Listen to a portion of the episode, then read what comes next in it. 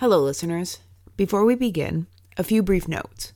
First of all, unfortunately, the audio files for this episode were damaged, and there is a severe dip in the audio quality around 13 minutes in. We're really sorry. We did our best to fix it. Hopefully, it's still listenable. Secondly, there are a few brief content warnings for this episode.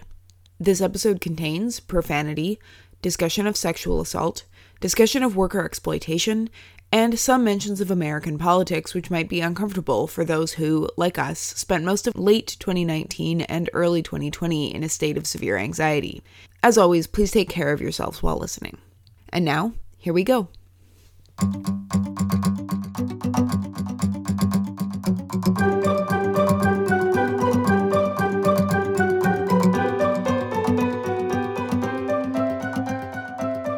Listeners, and welcome to Classically Trained, a podcast where we discuss modern media that depicts the ancient Mediterranean world, its peoples, and its stories. I'm Julia, your resident Greek literature specialist and linguist ish. And I'm Allison, your resident Roman archaeologist and late antique scholar.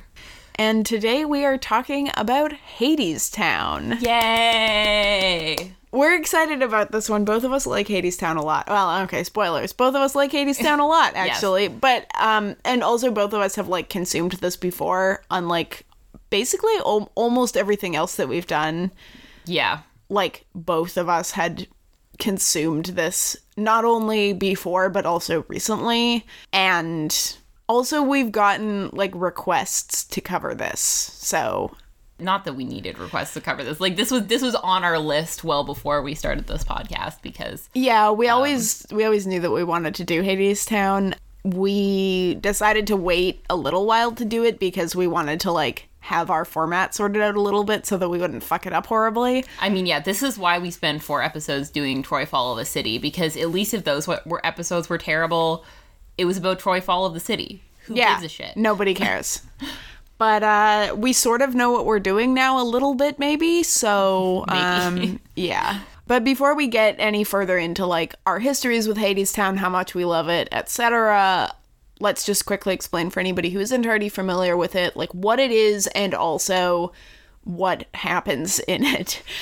I mean, I'll say right now, if you haven't listened to it, you should. It's good. It's enjoyable. But yeah, we'll we'll recap anyways.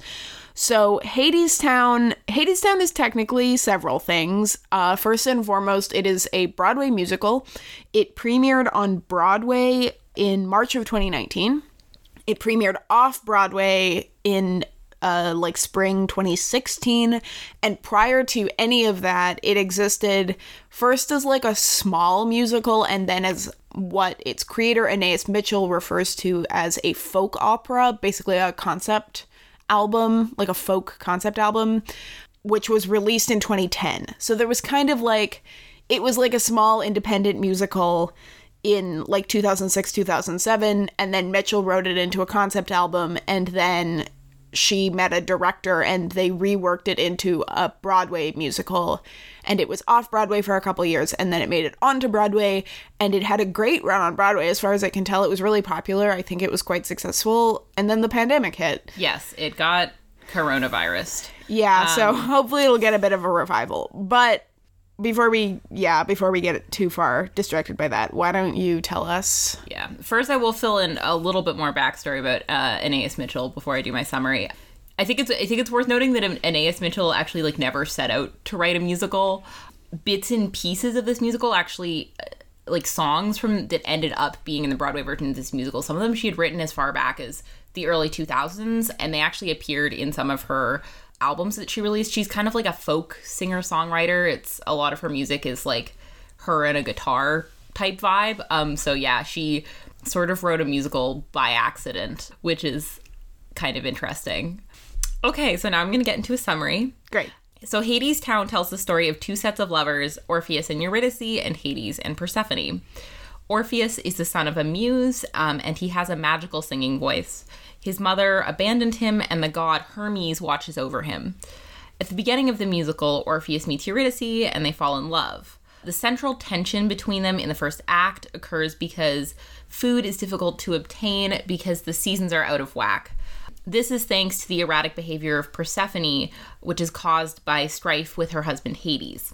Orpheus believes he can solve this by causing spring to come again with his song, but in the meantime, Eurydice is having difficulty finding food.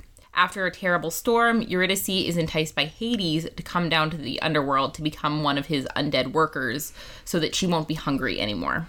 Orpheus, who has been away uh, working on this song, comes back to find Eurydice gone. Hermes tells him that she's gone to the underworld, so he decides to walk to the underworld to go get her.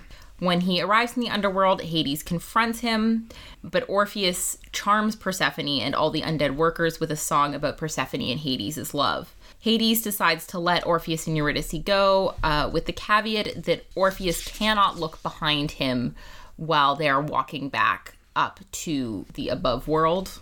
Or- Land of the living. Yes. so Orpheus fails to walk back without looking back at Eurydice, so she is sent back to the underworld. However, Persephone is inspired by Orpheus's song and she makes spring come again. All right. Yeah, that's that's basically what happens. I, I do think it's worth clarifying that this it doesn't have like a classical Greek setting. It has this kind of Great Depression era setting and a lot of the themes are represented by that. Like there's a lot of stuff going on in here with like kind of ideas about like workers struggle and exploitation by your employer as like an a, a strong thing that's going on and that's worth mentioning up front because that's also really related to a lot of the things that I have to say about this and how it works as a piece of reception. Yeah, it is interesting because you have these like you've got the narratives about the like love story, but then you've also got the narrative about Hades as Jeff Bezos. Yeah. Which is what I wrote in my notes for this episode. Yeah. I was like, Hades is Jeff Bezos. Um, and sort of how Hades' emotional reality is like tied into his like exploitation of workers essentially. Yeah. And so I think it's also worth mentioning as a second thing that also in the like dramatis personae of this are the fates who are there and do some stuff. We'll talk about them in a minute. And then also that the chorus is like a character in a way. We can talk about this a little more in a minute, yeah. but mm-hmm. that the chorus is mostly the people of the underworld who have who are like in wage slavery to Hades essentially. Yeah, they have sort of two parts. They do also act as the sort of like surrounding people when they're on Earth who are yeah. also sort of starving. Yeah. Um, but yeah, they're definitely sort of more like lit- literally more vocal as and they have a stronger identity. Yeah, they yeah. have a stronger identity mm-hmm. in that role. Okay, yeah. So I did research uh, this time. I guess, well, okay, so before I get into any of the like kind of talking points that I had about this, I did want to say for the record that both both of us listened to not just the musical. So we're going to be talking mostly about the musical, specifically the original Broadway cast recording, which is available on Spotify and other places.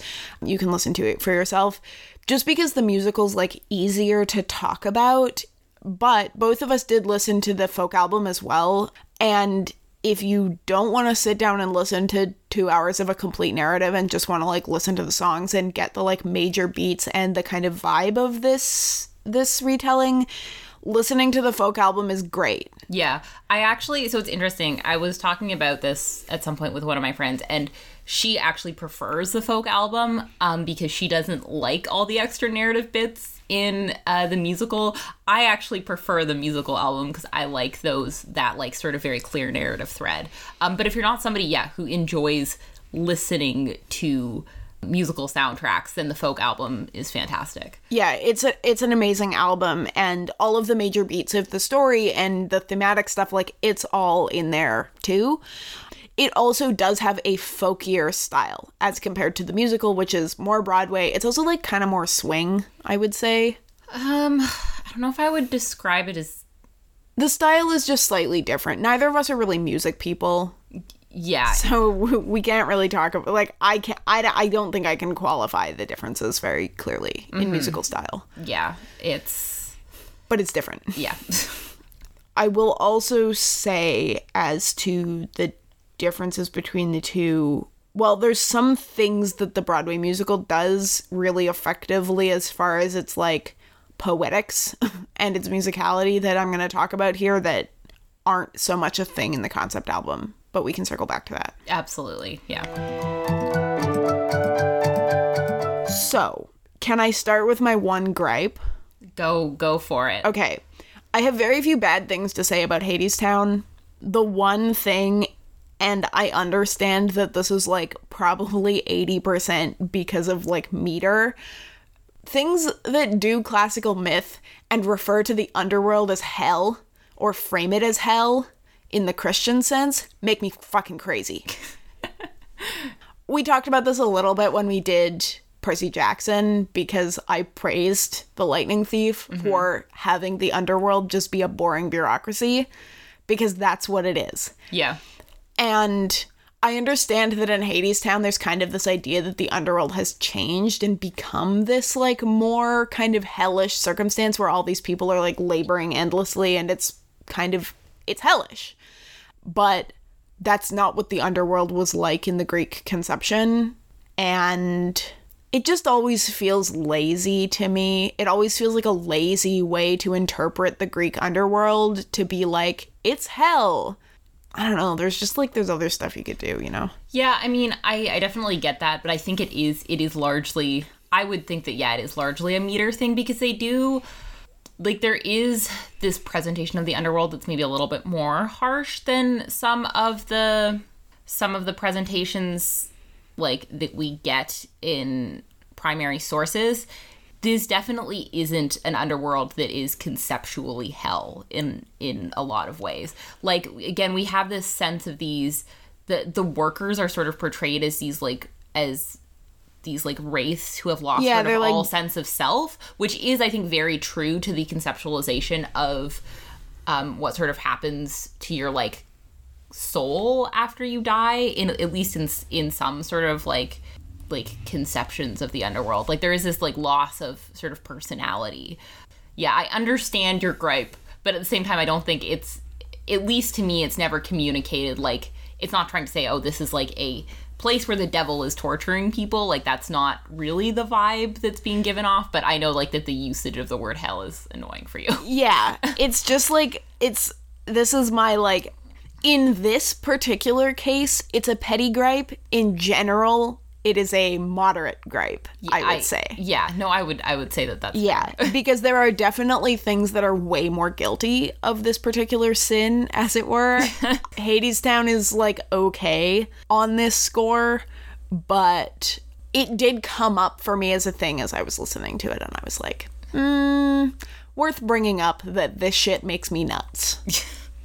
Speaking of things that other stuff is way more guilty of, but that Hadestown also does a little bit. Shall we start with Hades and Persephone? yes Okay, so so Hadestown is not on the like Tumblr feminism end of the Hades and Persephone reimagining scale. However, it I like that as one end of the scale. I mean, listen. When it, when we do any kind of Alexander media, we will revisit Tumblr feminism or Tumblr queer rights activism as the one end of the scale. oh boy. But it's also not I don't know. I don't even know what would be representative of the other end of the scale, which would be the end of the end of the scale where it's like, yeah, Persephone's a victim of rape and she's miserable. Because there's not really anything modern at that end of the scale that I can think of off the top of my head. No, we don't actually get a lot of we don't get a lot of Persephone in modern media. There's definitely a lot more Hades than Persephone. Yeah. I guess I guess at the other end of that scale would be things where Persephone like doesn't even really come into it and Hades is an out and out villain, like for example, Disney's Hercules. That's exactly what I was thinking. The one piece of modern media that actually does the opposite and completely ignores Hades um, and talks about Persephone as a victim of trauma is The Wicked and the Divine. Spoilers for The Wicked and the Divine here.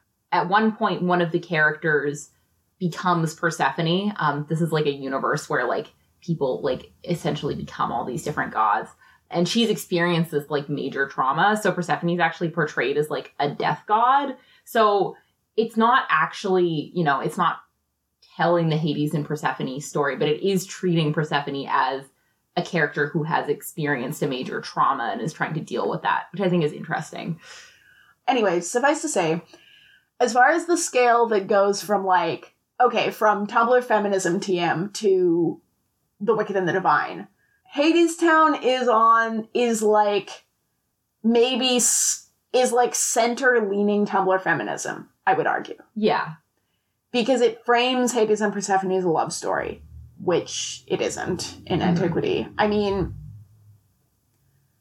it is framed as unproblematic in antiquity a lot in a lot of these sources. Um, for example, when we get it in, so I'll talk in a second about the sources that we have for Orpheus and Eurydice, and one of those is Ovid's Metamorphoses, and in his account of Orpheus and Eurydice, he also mentions Hades and Persephone, and he mentions them as like being bound by love.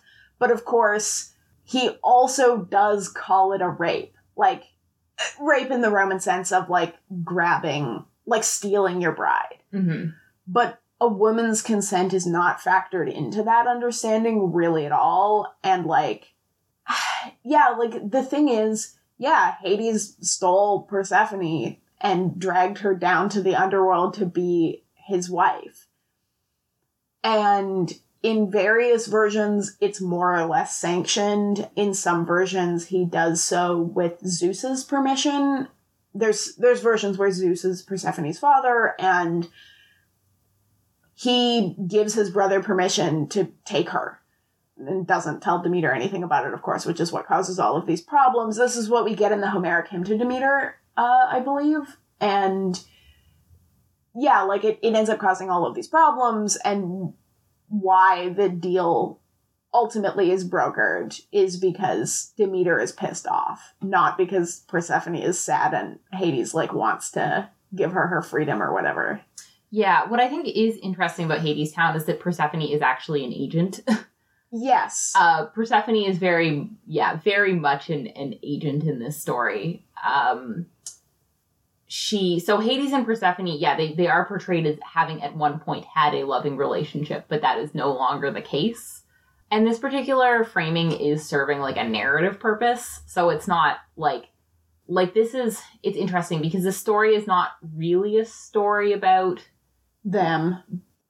You're right that it's serving a narrative purpose and not really an ideological one in the way that the like Tumblr feminism TM versions of this, like rehabilitations of this story do, where the idea is like, oh, if we make it, if we make Persephone an agent and have it be like, oh, that she chose to run away and marry Hades to get away from her controlling mother, that's like feminist because we're making it her choice. And it's like, is it though? Because suddenly you are erasing her status as a victim in order to romanticize her relationship with her abuser. yeah yeah Which, listen, I am all for giving women voices in their stories, and I think that there are benefits and drawbacks to both approaches. Um, we talked about this a little bit, and I'm sure we'll talk about it more in future conversations about Iliadic adaptations with Briseis and narratives that make her that actually make her a love interest or at the very least like allow her to have an affectionate relationship or a friendly relationship with Achilles as opposed to just being a victim or like just big air quotes Mhm. being a victim but I am generally of the opinion that even if ultimately you want them to develop a relationship that these women from these stories deserve to have their trauma recognized. And that at the very or at the very least have the difficulty of their situation recognized. Like i don't necessarily mind a version where persephone is like okay with ending up as queen of the underworld but i still want an acknowledgement that it would be really scary to be out in the field like flouncing around with your girls picking flowers and have some motherfucker in a big ass chariot ride up, grab you by the scruff of your neck, and ride into the fucking underworld. Like, that would be scary. yeah and Even I mean, if he doesn't hurt you, Mhm. you know? Yeah, because it is one of the more scary like situation situations in Greek mythology where a woman is seized to be a bride. Like there are there are some other situations of women being like grabbed, But you know, a lot of the stuff we have, like especially with Zeus, is like he appears and they have sex essentially.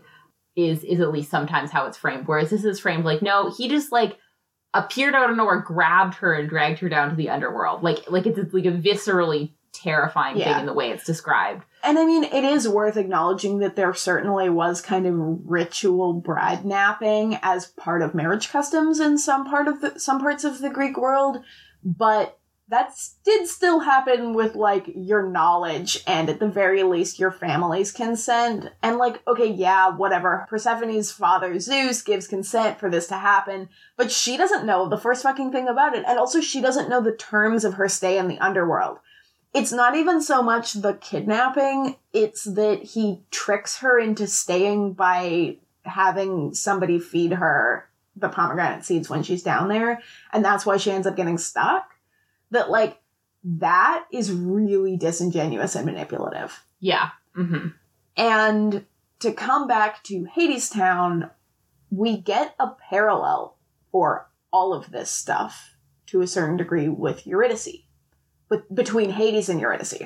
That she she does come down to the underworld of her own consent, but is essentially manipulated into signing away her life to Hades without fully understanding the terms of what she's agreeing to and there are some real heavily euphemistic references to things that happen behind closed doors and that she comes out of that room seeming kind of traumatized about the whole thing and also that that the power dynamic is what it is in that situation that he has so much power over her. Like it's right there to draw a more direct parallel to the way that Hades acquired Persephone as a wife. Hmm and there's there is some of it even he talks about you know chaining a woman in gold in one of the songs in um I think it's chant reprise. i think it's chant reprise it's it's chant reprise because he's speaking to Orpheus here.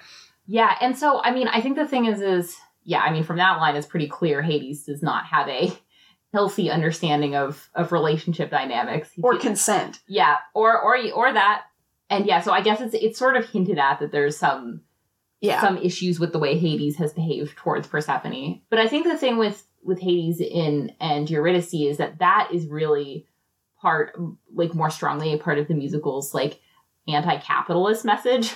Yes. Because that particular thing is more about worker exploitation. Yeah. Because Eurydice is in a situation where she doesn't have any food and Hades is offering her an out where she's he's like, Well, if you come work for me, you're not gonna be hungry anymore. And so she and then of course, yeah, there's the conditions that she doesn't know about, that she's gonna sort of lose her sense of identity, her sense of self. So yeah, that is it that is really like drawing a stronger parallel with like workers' exploitation as opposed to like specifically like the exploitation of women by powerful men but i mean that that's also sort of like interwoven in in the text as well though i will say that i always have to like have a little shudder whenever i listen to flowers and get past i trembled when he laid me out. You won't feel a thing he said when you go down. Nothing gonna wake you now. Dreams are sweet until they're not etc yeah like it's a, it's a disturbing it's interesting because and i think that's actually that's maybe the the one thing that kind of that maybe does frustrate me a little bit about Hadestown is that there yeah there's these very small parts that imply that that eurydice has been sexually assaulted yeah. but it's not really drawn out in a way enough to make it like clear. So it, it ends up being a little bit confusing to listen to. Yeah, well, and this is one of the things that this is what I mean about where a more explicit parallel to Persephone might have been fruitful Mm, for leaning on that kind of implication. They didn't go there, and it's fine. Like, it just wasn't really what they were doing, it wasn't what they were talking about in the text. No. But it is it does feel a little like something that they missed or maybe could have pulled they could have a thread they could have pulled on more. Yeah. Now i will say of course neither of us have actually seen this musical. And in any musical like a broadway cast recording is going to get you a lot but there's still going to be stuff that you're not going to get because there will be things happening on the stage. It is a visual medium as well as an, an audio one, and there's just stuff we don't know. So Yeah. it's possible that this is something that comes through more in the acting and in the dance or whatever than like than that we we know about. Yeah, that. Yeah, I think that's a very good point. If any of our listeners have actually seen this musical by some chance and happen to know, hit us up. So I guess the next obvious place to go would be to talk about Orpheus and Eurydice Yes. because that's like the big thing here. hmm So I'm sure you have thoughts about this, but before we get into that, let me let me recite for you the sources for this story. It won't take very long. Orpheus and Eurydice for being like a really well-known story and one that has received a million thousand adaptations in media all the way from like the Renaissance to the present uh, really doesn't have a lot of sources that are a whole version of the story. There's only two that are the whole version of the story, and those are Virgil and Ovid. I will say we know that the story existed before Virgil and Ovid. It certainly has a Greek, like an origin in in Greek antiquity. We have references in Euripides. There's a reference to it in Alcestis by Euripides, where Admetus, King Admetus, like wishes that his own his own wife is dead, and he wishes that he had Orpheus's power to like bring back his wife. He's like, if only I had Orpheus's voice, I would go get her. But he doesn't. Instead, he has Heracles. and there is a reference in Plato's Symposium. There's like kind of a version presented in in Plato's Symposium where um, Orpheus. The story seems to be mostly the same, but Orpheus is presented only with like an apparition of his wife and never really gets given the chance to bring her back. So it's this kind of pessimistic version of the story. And there's also like a weird offhand reference in the oratory of Isocrates, specifically in, in Busiris, that seems to imply that, according to Isocrates, Orpheus actually did bring her back. Interesting. I don't know enough about Isocrates to like comment on that any further, but yeah, it's I mean it's a really throwaway line in this like longer piece of oratory, but yeah, it's very weird. I literally don't know who Isocrates is. Yeah, So I mean, yeah, he's an orator. He made speeches about stuff, I guess. That's all I know about him. And, Well, and I mean, but I mean that's and so that's like late 5th to early 4th century BCE sometime. So that's a good like 4 or 500 years before Virgil and Ovid. This Yeah. story is obviously kicking around in antiquity. yeah, it's worth noting again if for those less familiar with classical literature, yet, that both Virgil and Ovid are late first century BCE, early first century CE, around that time period. Roman poets. Yes, both writing in Latin. Uh, yeah, so that yeah, and I actually had no idea that there were there was no full Greek source for the story. That's really interesting. I assumed that Euripides had written a play about it. No. Um, well, I mean, it's possible that he did. It's possible that multiple people did. Uh, but uh for those who aren't aware, like 80% of all of probably more than that actually, I can't do math. A huge percentage of all of the Greek drama that ever got written is just gone. We just don't have it. I mean, it it is old, like it was 2500 years ago. So, are we surprised that it's gone? I mean, we'll know exactly. Anyways, suffice to say, we don't have a complete Greek source. However, we do have two Roman sources, which are your friend and mine, Virgil. Um, and of course, this doesn't come from like, it's not in the Aeneid, which is the one that everyone's heard of. No, no. It's in the Georgics, which the Georgics is an agricultural manual where Virgil describes a bunch of like agricultural technique and also writes fan fiction about the invention of those techniques. yeah, so he I haven't read the whole Georgics. I think it's worth noting that for some reason we have multiple ancient texts that are agricultural manuals, and I believe multiple ancient texts that are agricultural manuals in verse. Yeah, this and uh shout out to Hesiod's works and That's what I was thinking of. Hesiod's works and days, which is 700 years earlier, um, and in Greek, is also in verse. So yeah, people were writing poetry about the farm because that was like a cool thing to do, I guess. Yeah, and it's it's like didactic, like it's meant to teach people how to be good farmers or like farm managers. Anyway, so this particular section, it's the very end of the Georgics, it's book three of book three of the Georgics, where he's talking about apiculture specifically, which is beekeeping. and his um his fuckboy beekeeper OC, uh, I think his name's Aristaeus, is like wandering around going, Hey, why why are my bees sad? And he like there's a rehash of that bit in the Odyssey where Odysseus captures Proteus to like find out why he's cursed, almost line for line.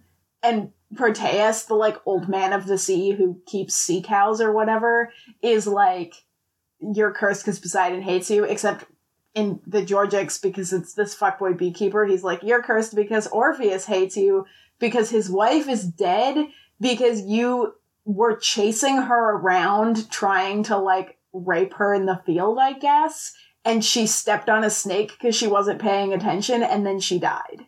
And Orpheus has cursed you forever.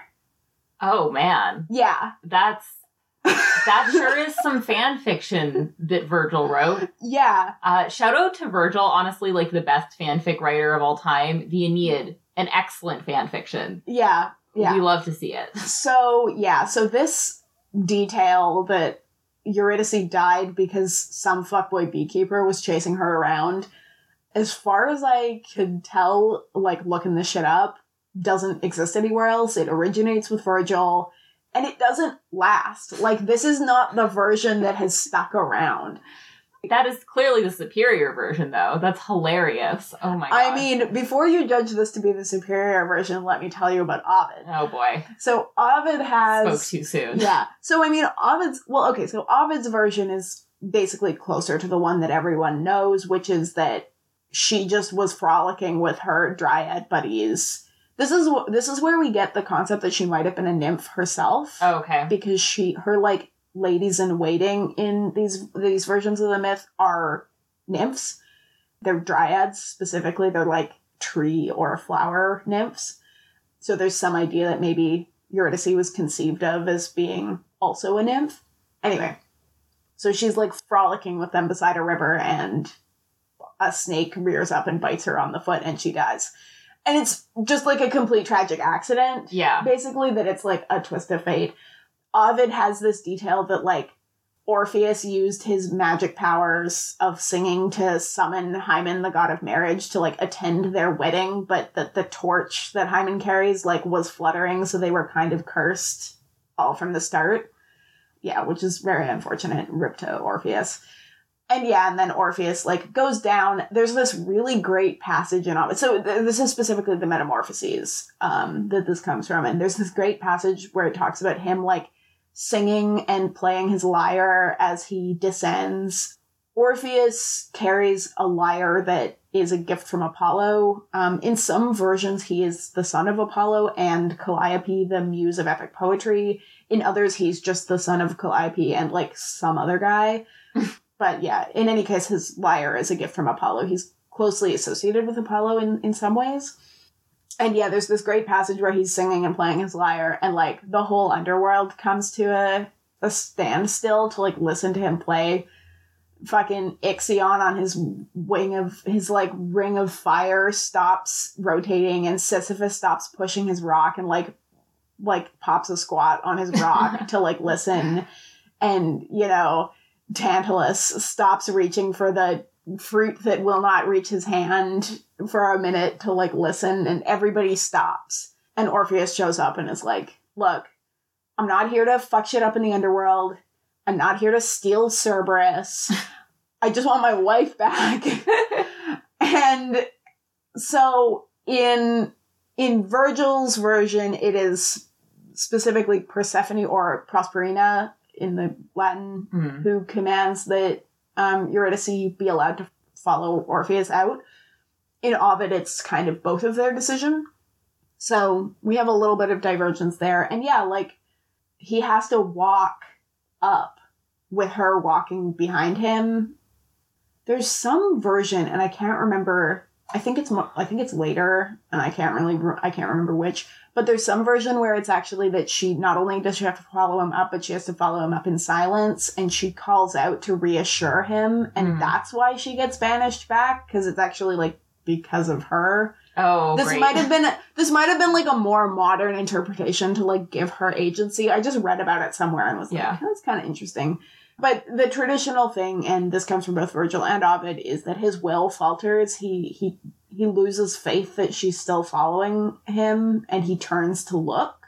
Sometimes it's just that he like loses his nerve. Sometimes it's that he partially he's full of doubt, and also that he's just desperate for another look at her because he hmm. like is really in love with her, and he looks over his shoulder.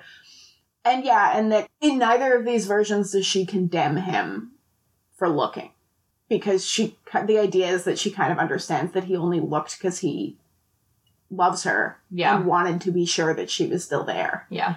I have a question for you, which Yes. is so in Hadestown, Eurydice has quite a lot of agency. Like she has these like clear wants and needs, like she wants to eat and Yeah, even though she loves Orpheus, he's not providing her with food. So she's like, gotta find some way to feed myself. yeah. How much of like Eurydice's personality do we get in Ovid and in Virgil? Do None. we get any? Yeah, okay. Nothing. That was my suspicion. Yeah. Was that we get we get She's a car- she's a cardboard cutout of a woman for Orpheus to love. Wow, big shocker. Yeah. Who would have thought that from a Greek source? Yeah.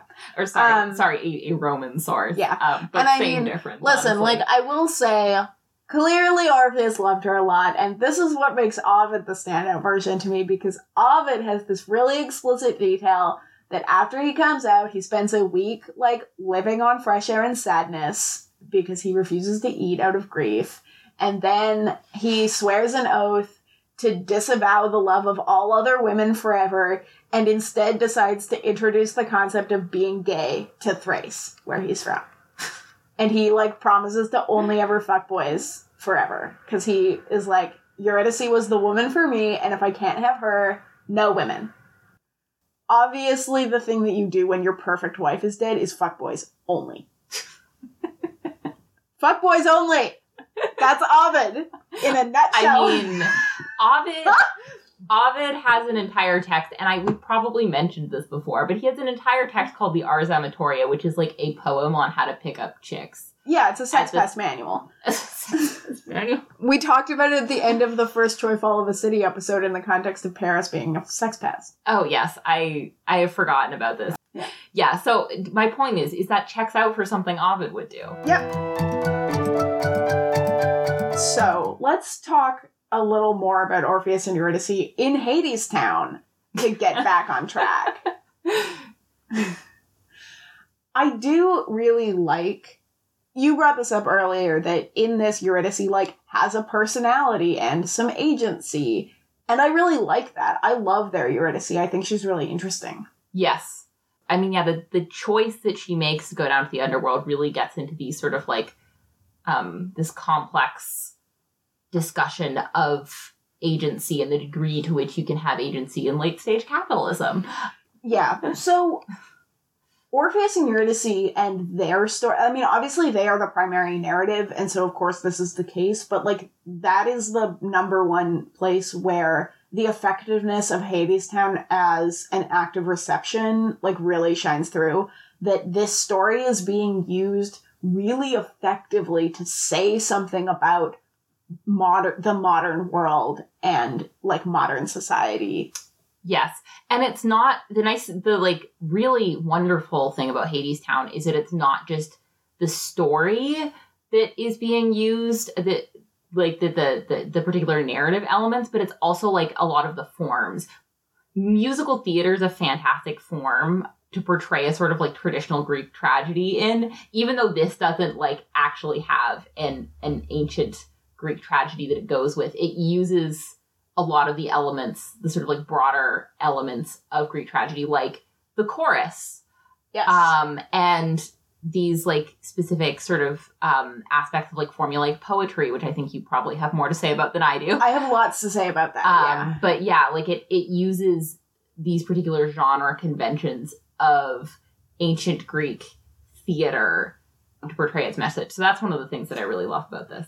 Yeah, that like these things that have come forward in our theatrical tradition are being used really effectively, not just the story itself, but like, yeah, as you said, all the formal elements. And that's really, uh, really sexy of Anaïs Mitchell to do that. it sure is. It really just, wow. I just get so excited um, about the chorus. Wow. Yeah. Choruses. We love to see them. yeah, yeah. Let's talk about the chorus for a second. So, the chorus is like the thing that makes Greek tragedy what it is in a lot of ways. I mean, okay, yeah, limited number of actors on the stage. Mhm. and then the chorus, but like, yeah, like the chorus being there and doing their thing and providing this kind of, I mean, scholars have argued for literal centuries about what the chorus is. There's no one thing that the chorus is, partly because we just don't have that many examples of tragedy. Uh, as I like was saying earlier, we only have 14 14 plus 18 is 20 32 um we only have 32 surviving tragedies and so it's a little hard like looking at that to be like well is this one that's kind of weird actually kind of weird? Or is it more normal than we think but not very many of this like sort of thing? Did not very many examples of this survive. Yeah. It's really hard to tell Yeah. And what do we have? Like two, we've got what, Euripides and Sophocles? and aeschylus and Aeschylus. So We we've have got three three, yeah, three playwrights. playwrights, which is, you know, not very many and I mean, playwrights. well, okay, we have like three and a half playwrights because it is generally agreed that the Prometheus Bound, although attributed to Aeschylus, is not actually by Aeschylus. Oh, interesting. I didn't know that. Yeah, but we don't know who it is by, and so we just sort of continue to say that it's by Aeschylus, even though a lot of It's, smart it's people. by scare quotes Aeschylus. Aeschylus. yeah. But lots of smart people have argued that it's not. Okay. Um, so I'm I personally I don't actually know enough like I don't know enough about the Prometheus Bound or about Aeschylus's like writing ticks to really have an opinion on this myself. I just know that there's a debate. But yeah, there's not a lot, so it's hard to be like, oh yeah, the chorus is this in Greek tragedy. Like, no. But it is important.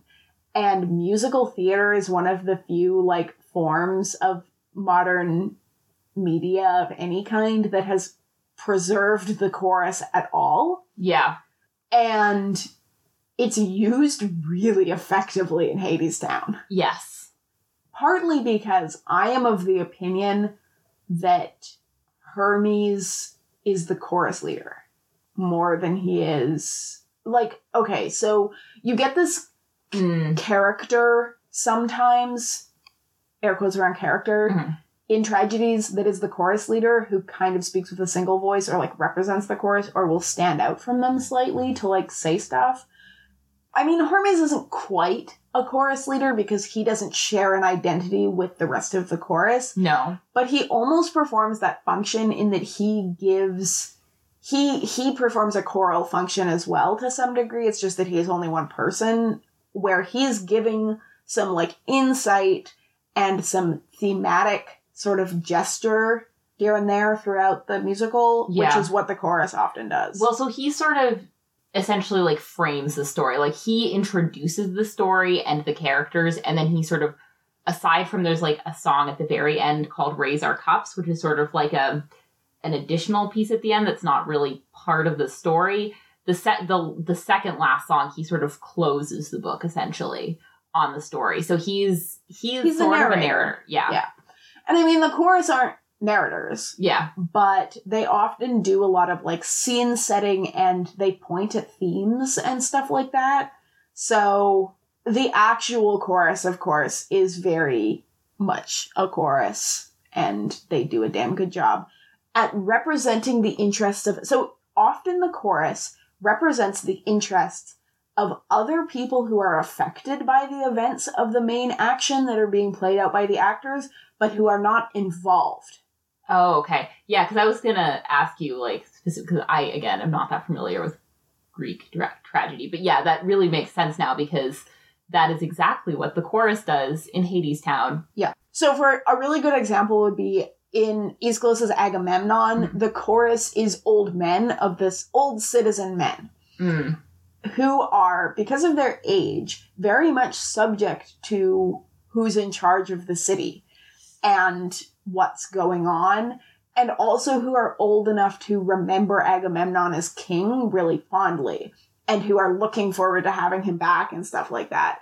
And so Agamemnon returns and then gets murdered, and Clytemnestra takes over, and these guys, they're like involved enough in society and they have enough of a place in society that they are very much concerned with the like political turnover involved in Clytemnestra's coup, but they can't really do anything because none of them are fighting age and also they can't really get involved in the immediate affairs of the royal family. They don't have enough knowledge ahead of time, for example. So like that kind of thing is very much what, particularly the chorus in their identity as the underworld laborers, where they are, it is very important to them what happens between like Hades and Persephone and Orpheus and Eurydice, because to them, Eurydice managing to escape the bondage that they are also subject to is like representative of hope and also and like means the potential to kind of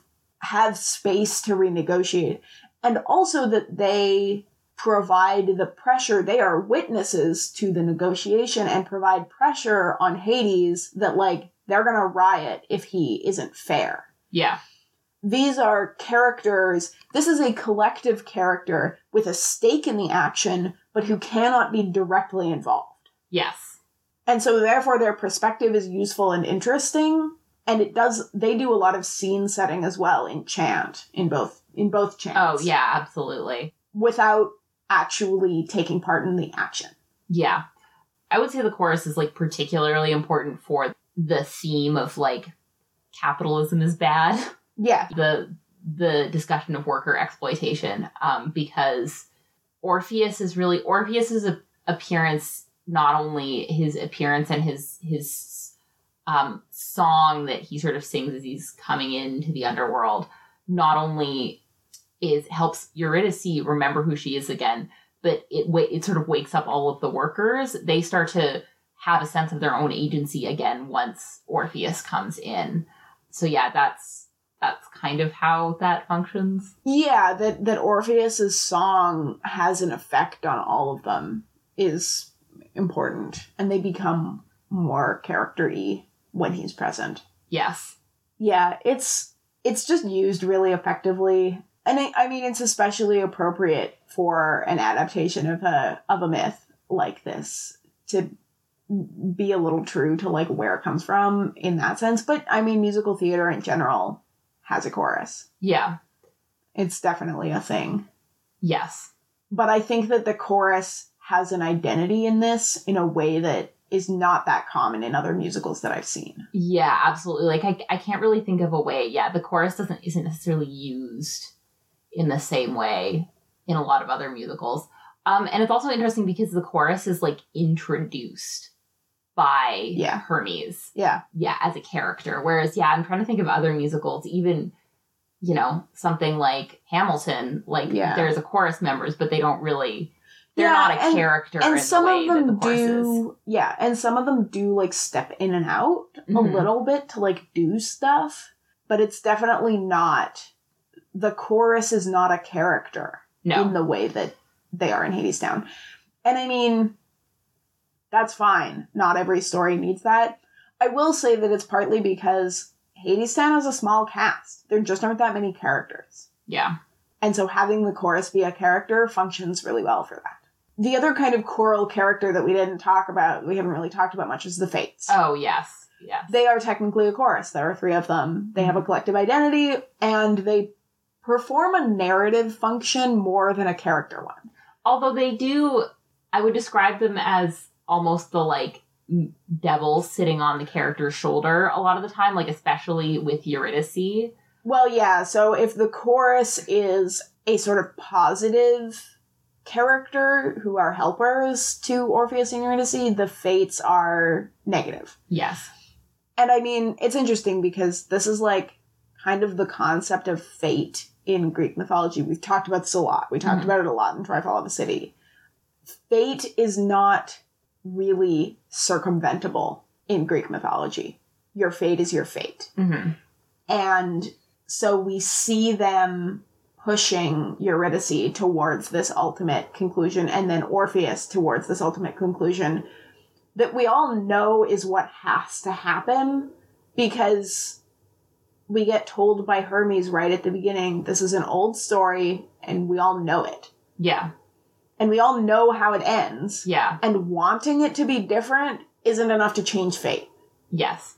You know, I think it's interesting to compare to compare the portrayal of these fates because these fates are very like they're they're sung by sort of I don't know w- women who are like I guess they're like middle aged women, like women in their 30s or 40s, versus the portrayal of the fates in Percy Jackson, Yeah, that they're who like, like really old. ancient women. But Yeah. both of these portrayals are very sort of like draw on the ancient material really nicely. Like they're very different portrayals, but they both do it very well. They're both sort of like a, the fates as like a collective of women who are they're each sort of performing a different role. Um, but they're also functioning as a collective, um, which I think is interesting. Yeah. And I mean, the fates are great. They're intimidating, but they're not scary. Yes. They're not like spooky. They're not like the witches in Macbeth, where they're these like demonic, scary entities. But they are, they have power. And I mean, their songs are great. Oh, I- all of their songs, all of their songs slap. The the transition into Chips Are Down fucks Oh, in yeah. both versions. Yeah, absolutely. and they all have oh in in the Broadway cast version like the the way it's composed is like each woman is singing in a different register so they have somebody who's like sings uh, I don't know the term for like a very low female voice. An alto? no, like no, lower, than lower. an yeah, she's oh, like singing like, like, um, I want to say like a uh, like a contralto, yeah, something, yeah. something like that. But yeah, we've got we've got essentially three women singing in three different registers and it sounds amazing. yeah, no, it's really good. They do a really good job with it. yeah. They're fabulous, and it's not that the fates are mean; No. they just are what they are. yeah, they, yeah, it, it is the, like the strong sense of inevitability that Yeah. is, that is present throughout the play is, is very much like embodied by the fates. Yeah, it's great. So another thing that I was kind of wondering is like, do the fates appear as dramatis personae in any sort of ancient plays? No. Not really. The Fates are one of these Greek deities that are basically the personification of a concept. Mm, So they certainly are like around, but they are like the Moirai capital M fate, yeah, capital F, not really. And I mean, they are personified as individuals in certain things. They each have a name, but to the best of my knowledge, they are not dramatis personae in any existing theater piece. I might be wrong about that, but nothing that I know of. okay. So did you want to talk a little bit about, I guess, poetry now? Yeah. It's like that's like my last big thing Okay. is formulaic poetry Mhm. and the refrain. Yes.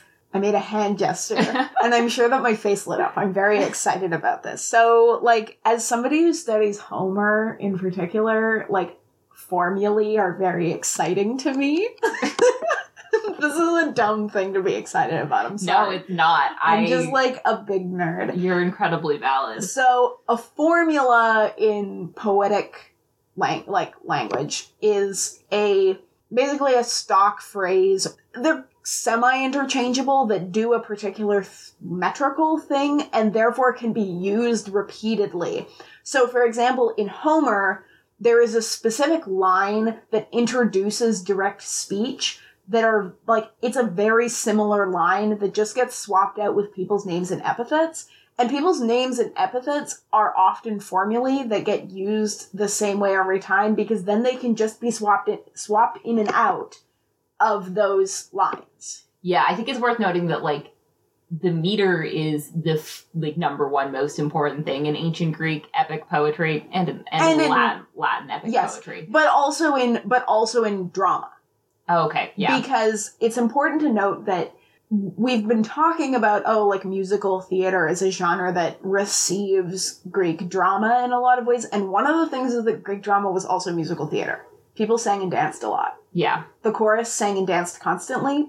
And so Greek drama is also all written in meter. It's different meter, Mm-hmm. but it's definitely not like it's all in verse. So, yeah, like formulaic poetry and these stock phrases that exist, it's definitely much more of a thing in Homer because Homer is composed so that it can be recited really easily and having formulae that you can just memorize all the formulae instead of having to memorize the specific words even if you don't know what exact word goes at the end of that line if you know what formula goes at the end of the line you can swap in whatever the fuck comes into your brain when you get there Yeah. So there's a a sense that stuff like Homer was essentially kind of like made up on the spot as Yeah. part of like competitions. So yeah, that's where having the formula becomes really useful because you're like, oh shit, I need something that fits the meter, and you have like these set these sets Yeah. of stock phrases that fit the meter. it's very much like an oral it was an it was an oral genre before it was ever written down Yeah. for a very long time and so the formulae are a symptom of its origin as like an oral form and so the reason that i'm talking about this is that one of the things that formulae do is that it can be really significant to like look through a poem and find the places that certain phrases repeat the way certain words and phrases get used can be really meaningful because to hear a phrase in one context and then hear it again a little later on, it pulls your mind back to the place that you heard it the first time and you go, oh, this sounds like that other thing. Like it reminds you of that other thing. And that's what a refrain or a leitmotif mm-hmm. does in music and in, in musical theater. And Hadestown uses its refrains and its like musical leitmotifs so effectively. There are so many amazing like repetitions and callbacks. Characters have themes, and there are certain lines of music or or phrases, even just like in the lyrics, that get reused that really hit when you hear them again. Yeah.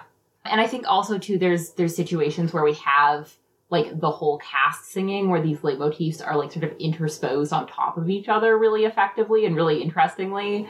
In in both of the chants, this happens quite a bit where we have like multiple char- characters singing at one time. Um, we'll have like the chorus singing something while like Eurydice and Orpheus are both singing. And so we get this really sort of complicated emotional landscape from that sort of effect.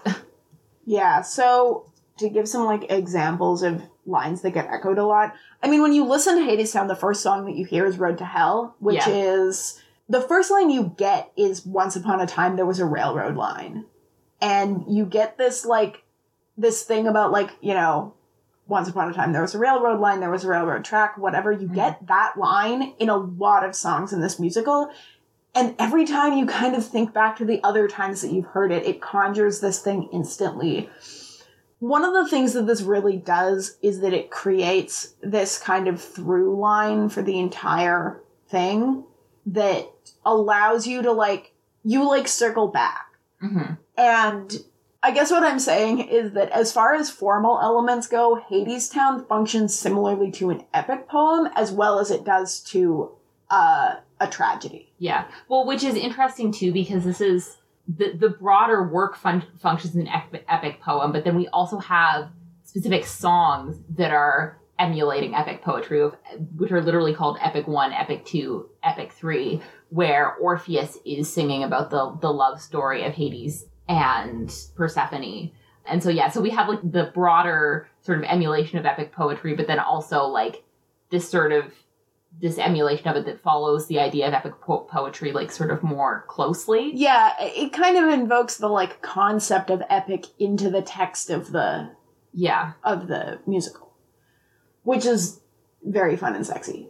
I I must say, and yeah, I I just like I think it's worth pointing out that this is something that that we have brought forward in time from antiquity, and that I just think it's really great that this musical that is telling a story from antiquity is also using these forms so well. Yes.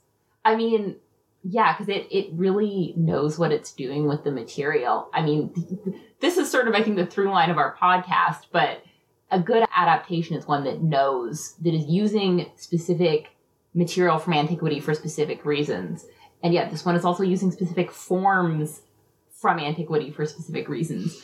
And then yeah, you end up with the, this this musical that is like It's beautiful and deeply emotionally affecting. And and and what what I think is most interesting about this musical is is that it's communicating a very modern theme. It's talking about worker exploitation. yeah, Um, but it's so aware of its intellectual and artistic genealogy that like it really is very it's really really striking as an act of reception as well as just as a story. Yeah. Another cool thing that I thought about with um, the epics is epics one, two, and three are all they're all I believe they are all just Orpheus with his guitar, which is actually funny because in the show he he has like a guitar on his back the whole time. They actually at one point call it a lyre, but you know Yeah. it's because we're in this sort of like modern setting. He's he's got a guitar Yeah. which is sort of which is echoing the format of the epic poet just with a lyre like singing to an audience so Yeah. yeah, it's It's oh it's so good it's really good. And I mean, I don't know that I have anything else that's like intelligent to say about this, but it's good. yeah i one of the things that i like actually noticed when listening through this like this time around was just uh, the word some of Anaïs Mitchell's wordplay is so good Yeah. It's just she uses words in ways that like where the word means so many different things. Like uh Hermes calls Orpheus a poor boy with a lyre. And I mean poor is means several things. It it means he is both like financially bereft, but also all of these bad things are about to happen to him. There's at one point where Hades is and I forget who's singing about Hades at this point, but there's a line his loneliness moves him crude, crude and black and that follows a discussion about how he's he's building all of this machinery and extracting resources from the ground like there's a line it evokes crude oil Well, really, yeah, really effectively. because they mention oil oil and coal and i think a line previous and i just noticed that this time around i'm like oh Yeah, I heard that so this time around too. Yeah, and I think that like ah, there's just like so many little details in the writing that are really praiseworthy and Mm-hmm. stuff that they pulled from various sources. Orpheus's ability to like charm the birds and the trees is like a thing from kind of miscellaneous mythology too that they pulled and they used it so well in Wedding Song. It's great. it's, it's upsetting it, it is deeply upsetting to both of us how good this Yeah. this media is Yeah. um i also i don't think i fully understood tragedy as a art form until i listened to Hadestown. I like Yeah. Hadestown crystallizes what is so fantastic about tragedy and why people enjoy tragedy. Because i was like why to me the the the question in my head has, has always been like why would you tell something sad? But hermes all sort of very explicitly states that we're telling this story because we it's a it's recognizing the importance of trying even if the inevitabil- inevitability is that you're going to fail. Yeah. it, is, it is about trying and failing and that's why we tell these stories over and over again. But i think also what differentiates this telling from the ancient tellings is that orpheus's actions actually do have an effect. He isn't successful at his goal but because he is as hermes says he he can imagine the way the world could be instead of the way that it is he actually affects persephone and allows spring to come again. So he he provides this sort of material benefit for the people who are still alive that they're you know able to have more food essentially because he he was able to affect persephone even if he failed to bring back eurydice. Yeah. Despite being a deeply tragic story, it's a really hopeful version. Yeah. In a lot of ways. And I mean, it's a great thing to listen to now, I think. mm, I will also say a much less bitter slap in the face to listen to Why We Build the Wall in the year 2021 than it was to listen to it when I first heard this musical, which was January of 2020, Oh. and everything was very grim. yes so if you don't know so why we build the wall is a song where hades is doing a call and response with the chorus asking why they're building this wall And I don't think we should say anything more about it because people should go listen to it for themselves. yes you don't have to listen to the rest of the musical to listen to this song to and like to understand it. Yeah. But like go listen to this song if you haven't. It fucks me up every single Yeah. time. Also, um, it's worth noting, Anais Mitchell wrote this in like I think 2005, like Yeah. in the mid 2000s. This is not a specific reference to any particular political figures. Anais Mitchell is just a prophet. Yeah. Dear Apollo, thank you for this gift of prophecy. you may have it back. I remember the first time I heard Why We Built the Wall was actually in a Philosophy Tube video essay, and I was like, "Wow, that is a great song." And I didn't realize it was from Hadestown. And then I was listening to Hadestown, and I was like, "Oh, this song's from Hadestown. What a great song!" Yeah. I listened to it for the first time when I was listening to Hadestown and I like listened to it and then I stopped and went back and listened to it again before I progressed on in the musical Oh. because I was like, this is too much for me. Yeah, it is a fantastic song. And everyone should go listen to it. And also the rest of Hadestown. I mean, yeah, if you want to have your heart ripped in half But Uh, in a good way. in a good way, yeah, I there are some parts of Hadestown that I listen to over and over again, and some parts that I've only listened to like a few times because they're too heartbreaking. Specifically, like Doubt the- comes in. Doubt comes in, yeah. um, which is beautiful, um, but also it just it just smashes your heart into about a million pieces. Yeah. It's real hurty. Real hurty. But it's so good. Yeah, I think maybe some final final thoughts about Hadestown. This musical also really it has an important thesis on like the utility of art. The fact that Orpheus can make people see the the way the world could be is really, I think, sort of Anaïs's Mitchell on on the function of art in like political struggle, and and not maybe just political struggle, but in terms of like trying to sort of more broadly make a better world. That is a, a function of art. Yeah, people like don't function super well without any hope. And even if you aren't fighting the system, you still have to be able to be happy in your life. Yeah. And art does well at that. yes. And I think an, another thing, another sort of theme that I really like is that Hades isn't Hades is not an evil villain, but he's doing these these deeply harmful things, specifically like exploiting all of these people because of his own internal sort of emotional damage, and that it offers like an, a a reasonable thesis as to why people get exploited and and why people you know have this drive to sort of seek an endless amount of wealth is to try and fill an emotional void that they're not dealing with. yeah.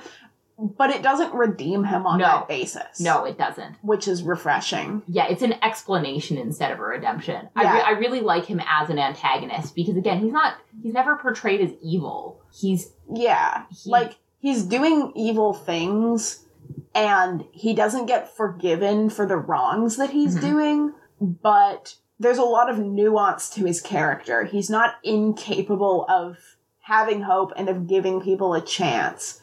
It's just that his own damage prevents him from being generous. Yes, he's more concerned about satisfying his own internal emotional state than he is concerned about how he's treating other people. Yeah. And and that's that's a really interesting way to read this character and an interesting thing to do with this character that I think is not out of the realm of stuff that seems like interesting and like a clever like an intelligent engagement with the original material Yeah. without being pat yes. you know it's everything about this musical has a lot of nuance there's a lot going on every character has a really layered internal life and i just like it a lot Yeah. It's almost like Anaïs Mitchell has been working on this for uh, 15 years. yeah and and has produced an extremely effective enjoyable work of art that uses its materials well and uses them to not only to shed new light on the old story and like do fun stuff with the old story like giving Eurydice a personality which is just like an, a, a thing to appreciate in an adaptation of the story but also uses all of that to like say something intelligent about the world Yes. is that so much to ask In conclusion, I think thanks Anaïs for this dope musical is that that's all I gotta say. It's We- great. You should listen to it. we like it a lot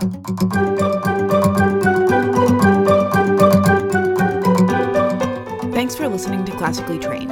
This podcast is hosted and produced by Allison Marlin and Julia Peroni on the traditional, ancestral, and unceded territory of the Squamish, Musqueam, and Tsleil-Waututh nations. You can listen and subscribe to this podcast on our website, classicallytrainedpod.podbean.com, and anywhere podcasts are found. If you'd like to reach us, we can be emailed at classicallytrainedpod at gmail.com, contacted via Twitter at classicallypod, or you can leave a review. Finally, some acknowledgements. We'd first like to thank Nicholas Judy and Dark Fantasy Studio, who produced our wonderful music. We would also like to thank the Society for Classical Studies for their help in supporting this podcast. Our next episode in two weeks will be on Percy Jackson Book 2 The Sea of Monsters. As always, be well, and do not, under any circumstances, do as the Romans did.